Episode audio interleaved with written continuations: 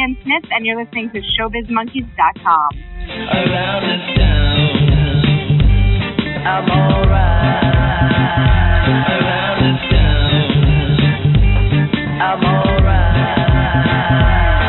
I mean, no consequence when you playing with the fire. Move to the left, man. Your name comes up as asterisk. It's pretty cute. Oh, really? Oh, that's fun. I you- wonder. It's did you probably not the recording equipment. No. Oh, it's it's funny. Like instead of a number, it just literally says the word spelled out asterisk, and it looks adorable. Um, That's so. biz- I'm I'm happy with that though. yeah. It's very cute. Um, how are you? How have you been dealing with uh, COVID? Oh, I'm good. Did you say how have I been dealing? Well, uh, you know, whatever. I'm I'm just really interested in uh, comedians and how they've been dealing with it in their routine. Are you doing a lot of uh, COVID shows, uh, uh, Zoom shows, or have you just Yeah. learned other skills? Um, yeah, no, I'm doing a few. I'm doing a few shows here and there. Nothing like, um, you know, the pace I would be doing if they were live shows. Um, like literally maybe one show a week I jump on. Um, but I've started doing my own. In September, I started doing my own monthly Zoom shows. I had done a couple of like bigger headlining type of shows and really enjoyed it. And then, um, I kind of thought I'd I'd like to like learn all the technology and figure out how to do it on my own. So um, in September, I kicked off a monthly Zoom show. So I'm doing that now. It's super fun. It's called Deanne Smith and Acquaintances. And it's just a chance for me to like do, you know, at least a half hour of new material every month and have something to kind of build towards in that way. Right? Is there is there any major curveballs? I mean, tech issues probably aside, or Not yet. I mean, a weird thing about doing the Zoom shows is that I kind of realized early on and, and was told by uh, certain people watching that I'm a bit of a natural with performing to the camera, which I didn't, I wasn't ready for. But it's like I just really easily adapted to the new medium. You know, it like on stage a lot of times it's like I'm leaning into the audience or I'm using my body or I'm you know doing whatever to to emphasize a point and um in the Zoom shows and the online shows, it's just about kind of working with the camera. So I find myself being really goofy and like really mugging, you know, and I'll like kind of slide in and out of frame or pop up into the camera and go away and, you know, go, I just kind of use it, um, as much as I can to make things funnier and to, to, you know, make more emphasis on points. And so I'm kind of enjoying adapting to it. I love your dog Rudy on uh, all of your social media. Is is Rudy Oh. making more of a prominent spot in the Zoom? well, you know, Rudy's always sleeping in her little bed when I'm doing my show, so usually she makes an appearance at the end. Uh, I'll tilt the camera down and let everybody have a little peek at Rudy. But uh, you know, she went she went with me everywhere in the old days when I traveled all the time. She was never far away. Um and so her life hasn't changed too much except that we are together even more than we used to be. So instead of being together 20 hours a day, we're together 24 hours a day. Yeah, that was one thing when I was researching because uh, you and I have talked in real life a little bit, just living in Toronto around comedy bar. But uh, Yeah. like I didn't realize you were born in America. You're living in the states now. You're uh, you've had all this success in Australia. So, is this the most you've been in one place in a long time? Oh yeah, absolutely, and that's really um, insightful of you to notice. I I did I realized that about five months in. I was like, oh my god, I've literally never slept in the same bed for this many days in a row um, in the past, you know, 14 years of doing comedy. So um, that's been a change to be to be so grounded in the same place. Have you enjoyed that, or has that given you a lot of anxiety? Well, you know, there's a lot to enjoy about it. It, it is kind of nice to have to have slowed down and be able to take stock of things. It is also weird. I mean, it's just it's just different from from how life was before. And I can't say that not moving around has given me anxiety because anxiety is in the air and it's hard to know exactly where it's coming from these days.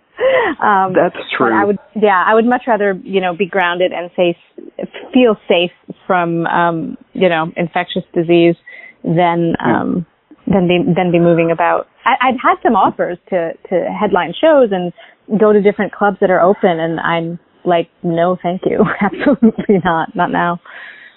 Well, I'm just kind of interested because, I mean, you've got all these interesting things about you, but I'm also a kid that like moved around a lot. And so I'm just mm. interested in, because of this, has this really given you a strong sense of other in your life, either before or after you started comedy? Oh, that's interesting. You mean moving around so much? Yeah, well, I mean, I know you also kind of identify as uh, more gender fluid. I didn't want to call you mm-hmm. gentleman elf out of context for someone that doesn't know your Netflix special. You know, so you might be used to a sense of other, but I just also found the moving very interesting. Yeah, it's true. I've, you know, I always kind of feel like an alien um, wherever I am, and that's been a bit of a consistent thing in my life. Like, excuse me, like even in my family, I just kind of felt like, okay, who are these people? Why am I so different from them? Um, and there's a lot of reasons for that. I think like gender could be a huge piece of it.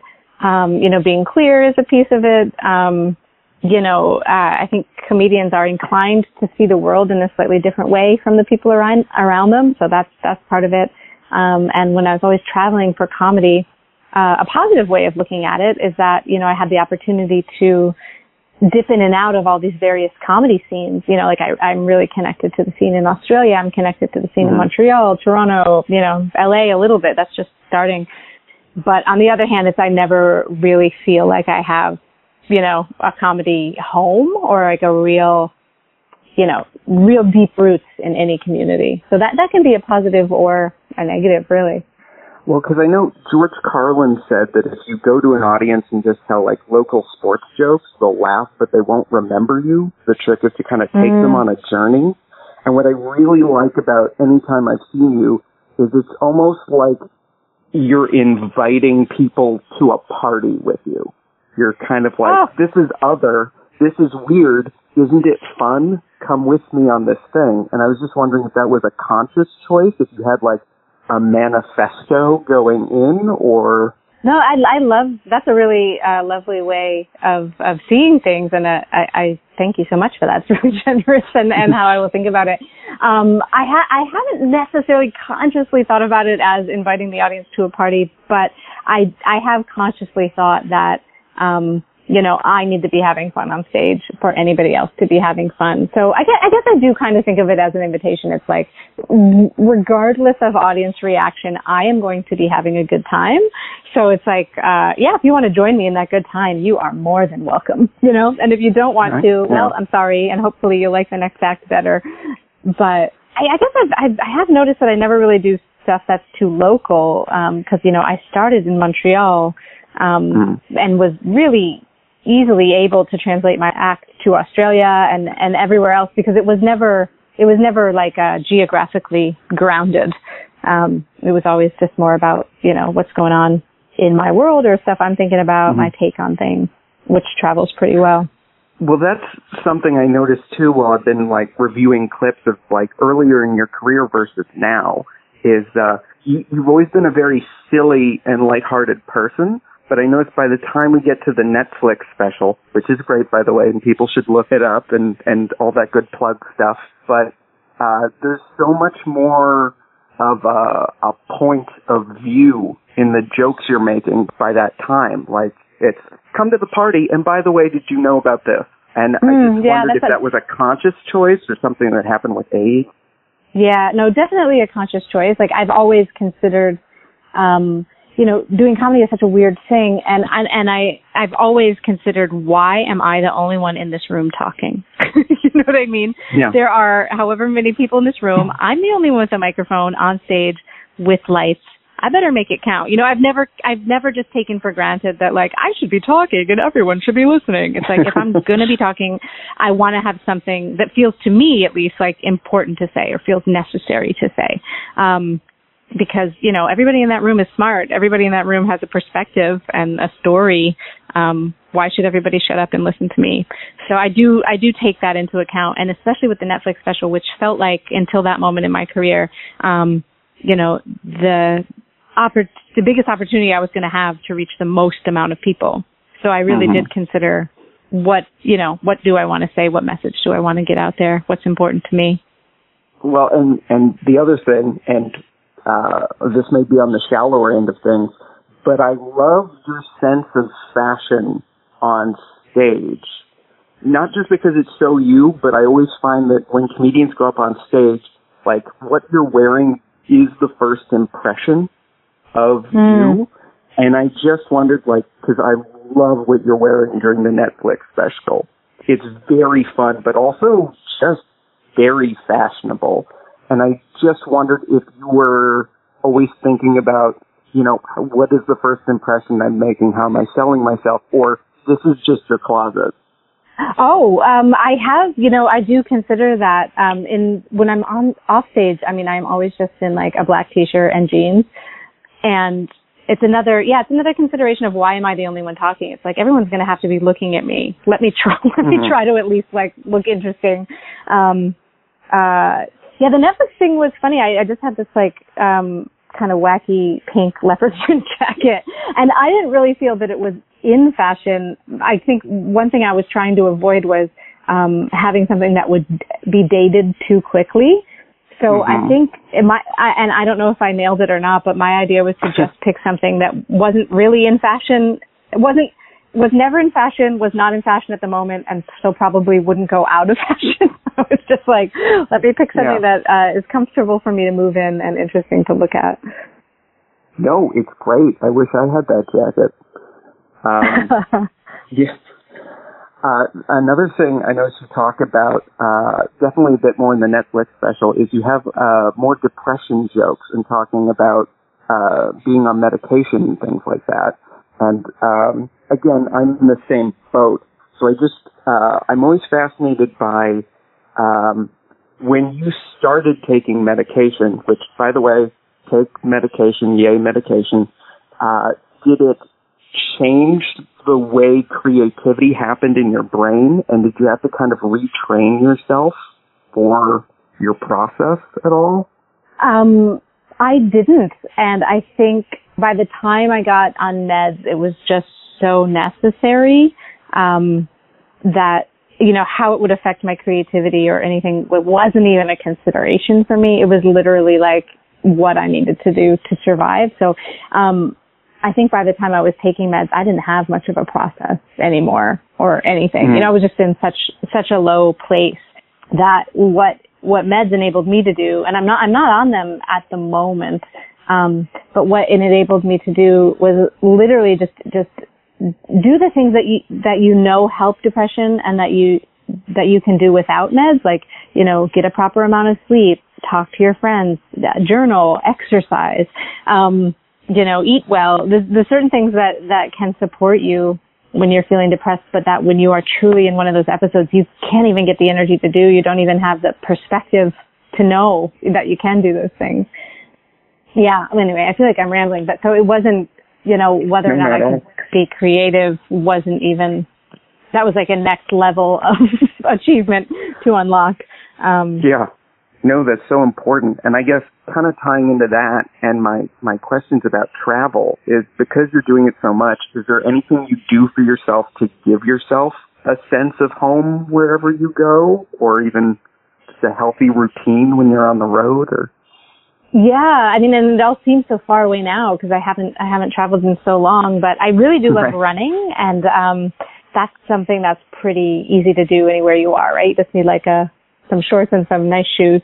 Um, Mm. So you know, if I'm at a hotel, if I'm able to jump on the treadmill, or if I'm able to get outside and and run a little bit, that really helps me feel a sense of routine and gives me you know, gives me a little mental health boost, which is great. And also I try, I travel with my dog, so she inevitably Yeah. gives me routine because, you know, I'm taking her out and feeding her and she has little rhythms to her life that I have to stick with as well.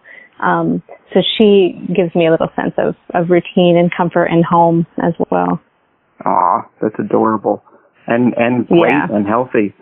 Um, okay, Yeah. I've got one more for you and then I'll let you get on with your life. But I was just wondering because as I was researching this and finding all these things I didn't know about you and uh, have never brought up with you, you're going to be in conversation with Hannah Gadsby, who, if social Yeah, media yeah. to be believed, you've known each other for quite a while. Um, Uh-huh. And I was just wondering because, like, the best advice I ever got about being invited on the road with other comics is be able to talk about something other than comedy, which is why I had never asked you these questions before, I guess. But so I'm just wondering, Hmm. for someone you've known that long, have you been researching and finding out all these things, or has it been? Is it hard to find new things to talk about that other people Oh, that's funny. would get? No, um, I'm not researching anything before our conversation. Uh, there are a lot of things we don't know about each other. So I came up with this really goofy idea for how we should structure our conversation. Um, I have this little deck of cards called speed dating cards, and they're literally for like when you go on dates with people, you don't know what else to talk about. And um, oh, that's so great. um, yeah, I'm gonna. I, I I I floated it by Hannah, and she said she thought it was really funny. So we're gonna. I'm gonna pull some cards from this deck, and we're gonna like ask and answer each other these questions, um, and see what we can get to know about each other that we haven't already discovered in ten years. I love that. That's such a great idea. I should get that for every Yeah. comedy car. Should just have a deck of those cards. Yeah, I think it'll be really fun. So, and and it might be awkward too, which is which is uh, Yeah. you know, as far as I'm concerned, great comedy.